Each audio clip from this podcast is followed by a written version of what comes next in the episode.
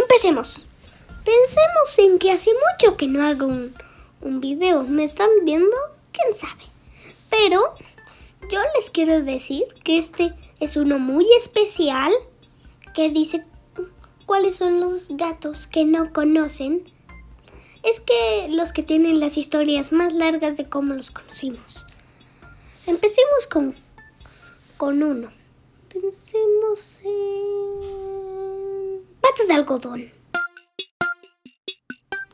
Patas de algodón. Lo encontramos muy fácilmente. Solo estábamos caminando tranquilos.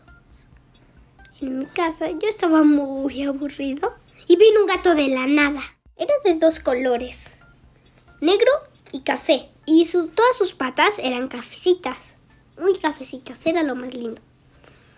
Y yo le llamé patas de algodón, porque sus patitas también eran muy esponjadas. Y luego mi gato luchó contra él y luego yo lo espanté. Ahora pensemos tal vez en sombra. Sombra, primero, a la primera nos costó mucho tiempo volverlo a ver. Primero solo estábamos en el auto y ¡pam! apareció de la nada una sombra.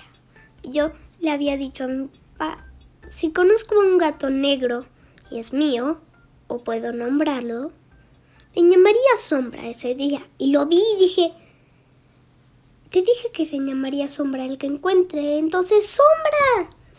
Luego lo vimos a ver y lo vimos a ver y lo vimos a ver hasta que se desapareció. Fue muy extraña su desaparición. Luego conocimos tal vez a Fantasma. Solo estábamos caminando en la noche. Creo que para ir a, un lugar. No me recuerdo. Creo que tiene algo que ver con una fiesta. Yo le llamé fantasma porque apareció muy rápido y se desapareció muy rápido. Fue totalmente espantoso. Sí, me espantó mucho.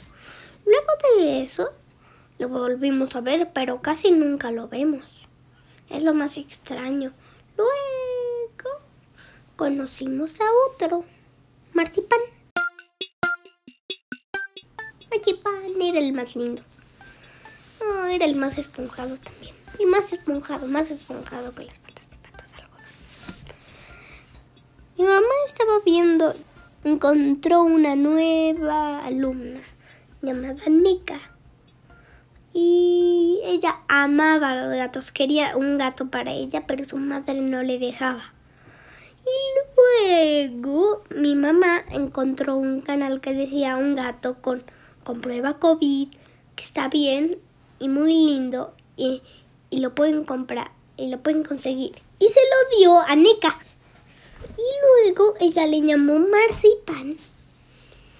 Y luego viajó y tuvimos que cuidarlo. Y luego nos hicimos muy amigos de él.